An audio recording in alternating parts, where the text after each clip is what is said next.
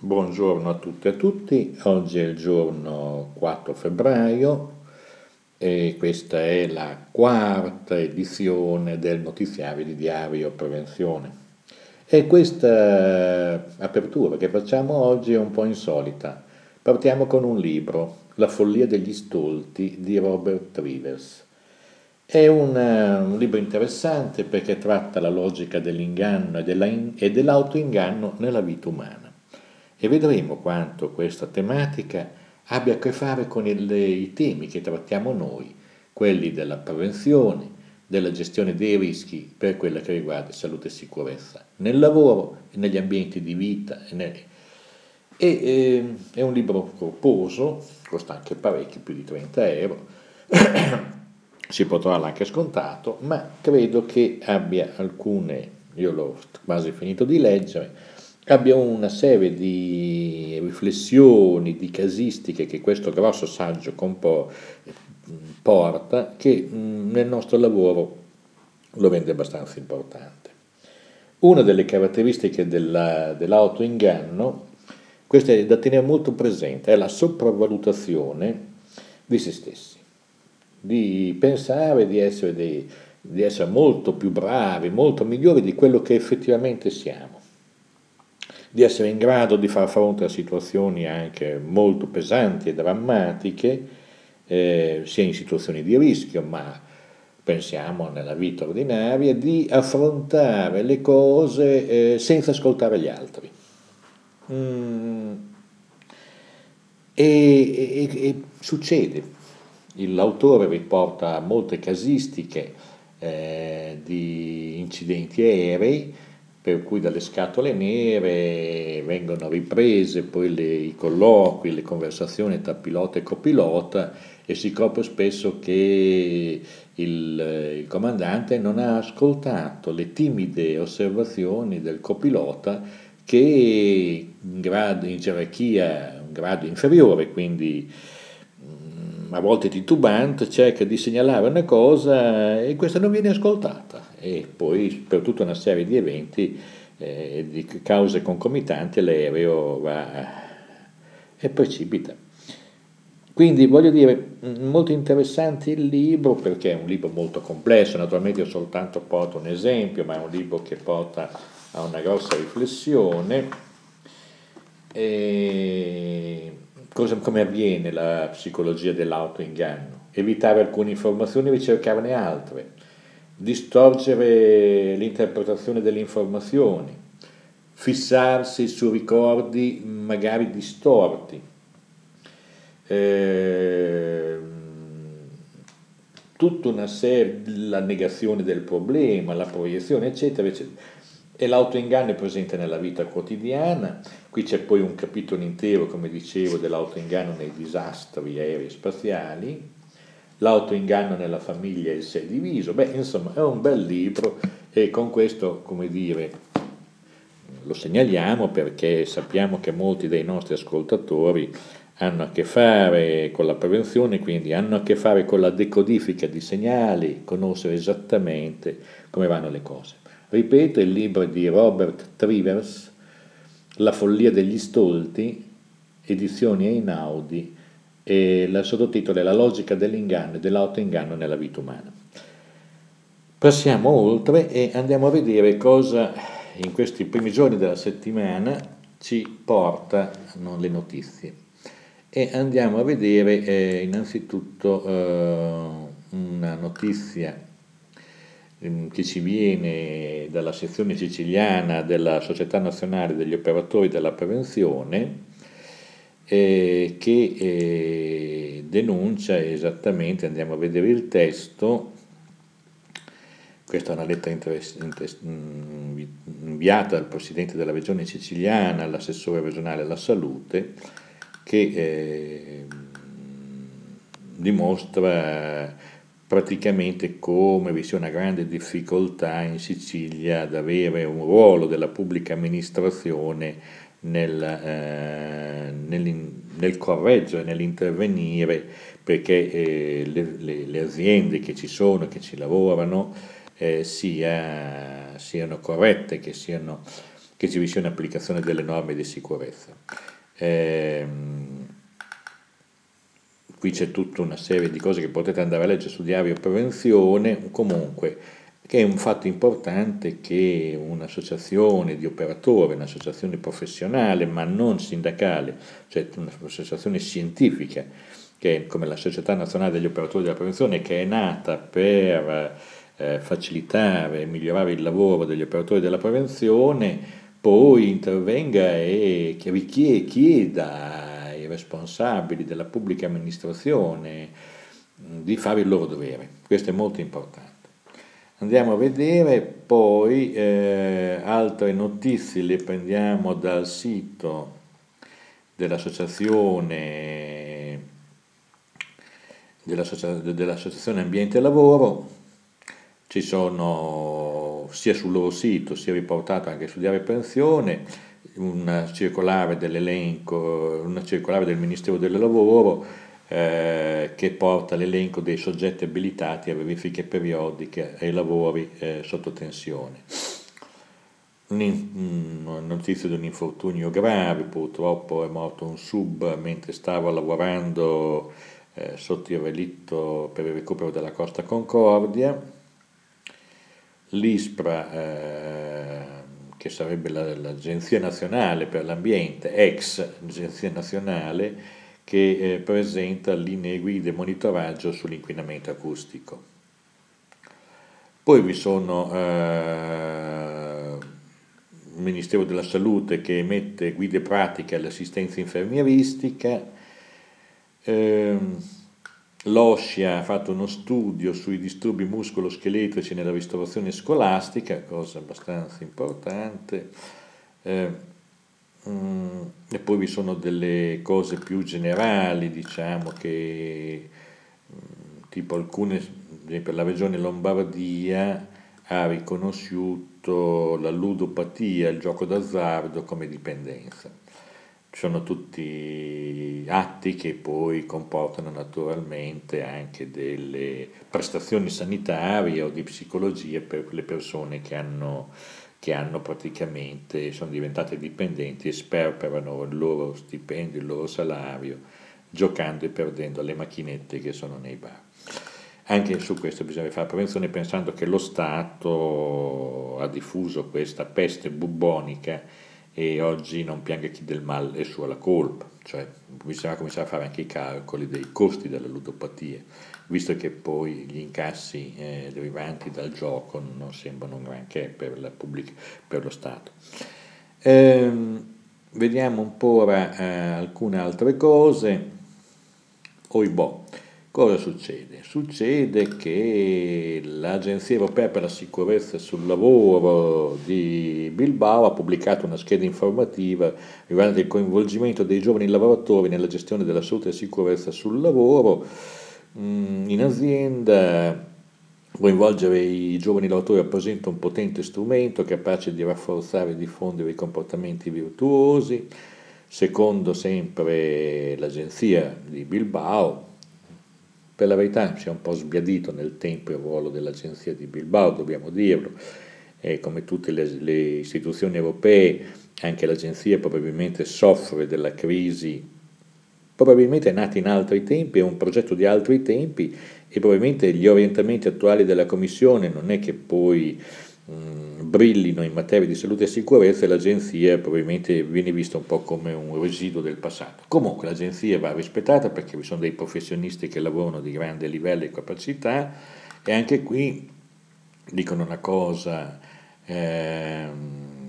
che praticamente dicono che gli RLS eh, dovrebbero favorire dibattiti specifici per i giovani lavoratori in materia di sicurezza sul lavoro, dialoghi continui in azienda, la condivisione delle esperienze, la diffusione della conoscenza eh, delle pratiche eh, utili alla prevenzione. Più che d'accordo. Brava agenzia, andiamo avanti, eh, andiamo a vedere invece un'altra cosa. Eh, Beh, ci sono tanti tentativi anche qui, ad esempio in eh, Liguria eh, vi è una proposta da parte della, dell'assessore al lavoro e ai trasporti della giunta regionale Enrico Vesco eh, di dare un via al registro delle aziende responsabili. Cosa vuol dire? Vuol dire che ci sono le aziende che si impegnano eh, a migliorare, a gestire bene eh, la, la, la, la, loro gestione interna di salute e sicurezza e iscrivendosi a quest'albo, naturalmente sottoscrivendo un impegno che sembra più un impegno etico, eh, potrebbero avere tutta una serie di benefici, se non altro per quello che riguarda la reputazione dell'azienda stessa e premialità, che sono tutte da finire. Soprattutto è evidente che l'interesse delle aziende più diretto è quello che avendo aderito a un, a un a un'anagrafe, a un registro di questo tipo dell'azienda responsabile, potrebbero trarne un vantaggio negli appalti, cioè nel sistema degli appalti pubblici, cioè nel senso che parteciperebbero alle gare con questo bollino che probabilmente le farebbe. Bah, può darsi che sia un'ottima notizia, che sia un'ottima cosa e quindi andremo a vedere come andrà a svilupparsi. Mm, diciamo che eh, sul maltempo non vorremmo attardarci, ma purtroppo è una storia pesante e su questo vogliamo ragionare. Noi dobbiamo pensare questo, ogni, oggi ormai le piogge, le bombe d'acqua sono frequenti, il problema esiste, esiste da tempo e ha messo in luce che cosa? Che per troppi anni si è risparmiato sulla manutenzione, si è risparmiato sulla manutenzione delle dei fiumi, degli invasi, delle aree golenali,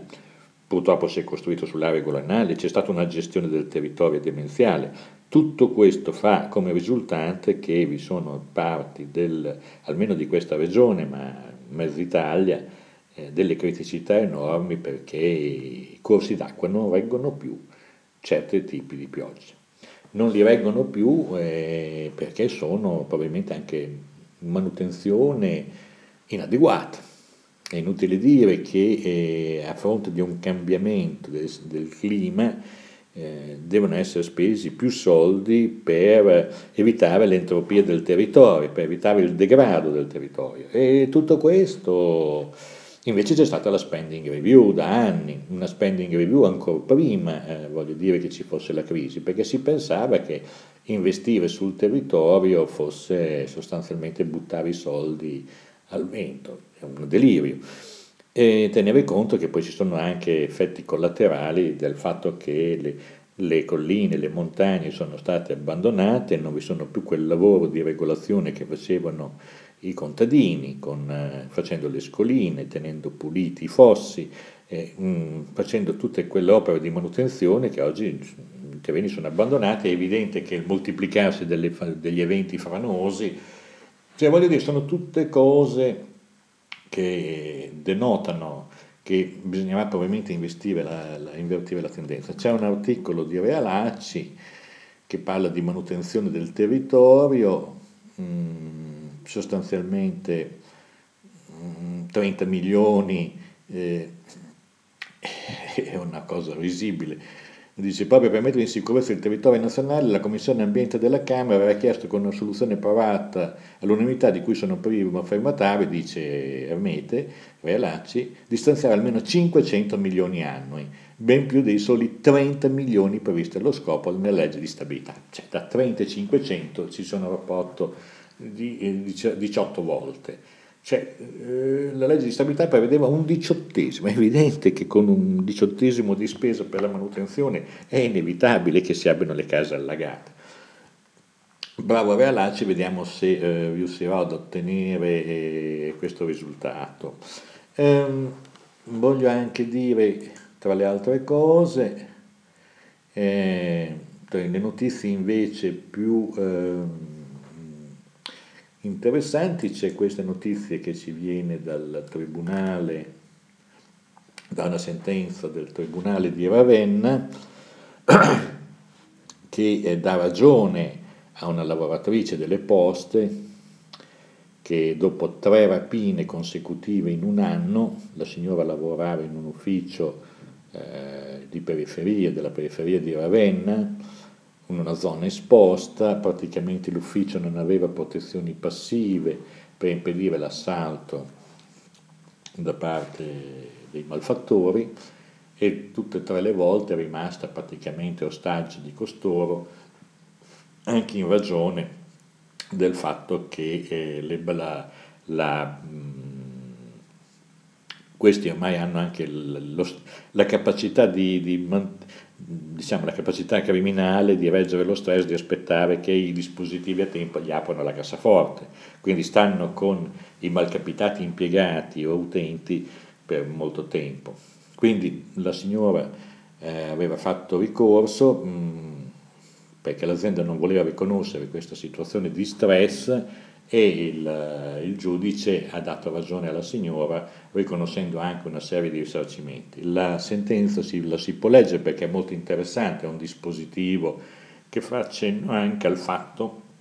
che la salute e la sicurezza, cioè il problema del rischio rapine, non è una cosa in cui l'azienda dice è un fatto esterno, non, ci, non, non siamo noi a determinarle, quindi non possiamo preoccuparci dell'incolumità quindi non fa parte dei dispositivi di sicurezza necessari come previsti dal decreto 81. Sarebbe un rischio eh, non configurabile come rischio specifico del lavoro derivante da agenti, da fattori esterni. Tutto questo è stato smentito sostanzialmente da questa sentenza che apre e rompe uno schema dell'ABI, dell'associazione bancaria, che ha sempre teso a separare la questione del, della security eh,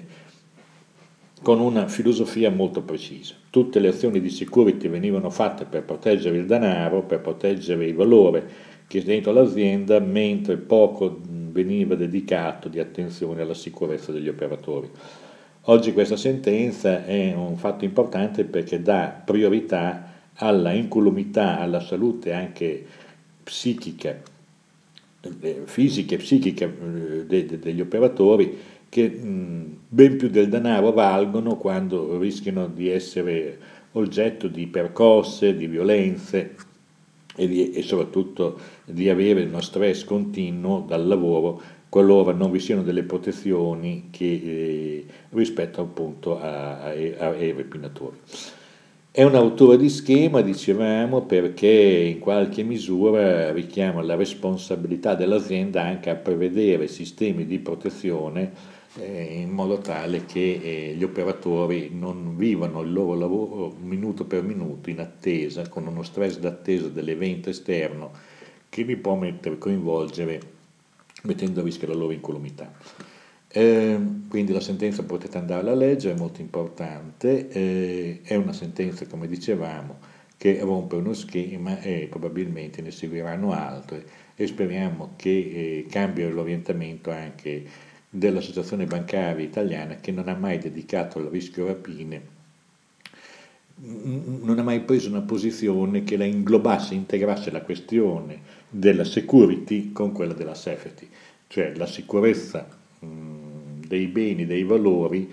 che però deve contemplare anche la sicurezza dei dipendenti. Eh, separare le due cose, trattarle separatamente, porta solo dei guai. C'è poi un, le organizzazioni sindacali della Lombardia che hanno chiesto un incontro alla regione perché eh, ritengono che la gestione dei rischi per l'evento Expo 15 non sia adeguata. Come voi sapete, il prossimo anno ci sarà questo grande evento, comporterà milioni di persone, un flusso sia nella fase di allestimento che vede migliaia di lavoratori per allestire i capannoni, sistemi di trasporto eh, e quindi cosa dicono sostanzialmente le organizzazioni sindacali? Dicono che eh, le strutture, che tutte le funzioni pubbliche afferenti all'amministrazione dello Stato che dovrebbero vigilare che le cose vengano in regolarità, con regolarità, eh, non, non, non, c'è abbastanza personale e quindi richiedono per l'appunto un adeguamento. Non si può fare nozze con i figli secchi, probabilmente Petrini sì, ma eh, non si può fare nozze con i figli secchi e quindi richiedono risorse e richiedono soprattutto una maggiore attenzione perché la, sia l'allestimento sia la gestione avvenga con una sia con sicurezza, con un lavoro regolare e sicuro per gli operatori che oggi ci stanno lavorando, ma che avvenga con aziende che non siano mafiose e che avvenga e, durante, e che vi sia una gestione durante tutto l'evento che garantisca sicurezza alle migliaia e migliaia e migliaia di visitatori che visiteranno questo importante evento. Um, per finire, eh, oggi cosa andiamo a vedere? Andiamo a vedere anche un'altra cosa, notizie più in breve, ormai siamo sui 20 minuti, quindi stiamo un po' spalando sui tempi. Eh, il convegno, infine, diciamo che eh, la cosa importante è la presentazione della piattaforma amianto della CGL Emilia Romagna e il 6 febbraio, cioè tra un paio di giorni, ci sarà un convegno molto importante a Bologna. Eh, nel convegno verrà presentata una piattaforma proposta dalla CGL Emilia Romagna per l'appunto eh, su questo eh, su questo grande tema, perché in Emilia Romagna esistono sia una quantità di amianto diffuso nelle abitazioni, nel, ma esiste ancora, eh, purtroppo esistono molti siti che hanno, eh, che sono magari siti industriali dismessi in cui c'è la presenza d'amianto e tanto peggio quando questi siti non sono presidiati, cioè quando sono falliti, quando sono abbandonati, non sono curati, quindi c'è c'è sempre il rischio di avere una situazione eh, fuori controllo. Interverranno persone importanti, leggo mm, medici del lavoro tipo Emiliano Alberghini dell'area PSAL a Usla della Bologna, Nicola Pondorano, presidente Fondo Nazionale Vittime Amianto, Roberto Riverso, giudice del Tribunale di Ravenna, Sebastiano Callevi della CGL nazionale, eh, Carlo Lusente, assessore della sanità, e le conclusioni saranno di Antonio Mattioli, segretario della CGL dell'Emilia Romagna. E con questo concludiamo, eh, c'erano solo delle notizie più sparse, ma non abbiamo per lo più il tempo materiale ormai per dire, e le leggeremo e le faremo conoscere la prossima settimana. Grazie a tutti gli ascoltatori eh, che ci hanno sopportato fino a 22 minuti e 40 secondi e alla prossima, arrivederci.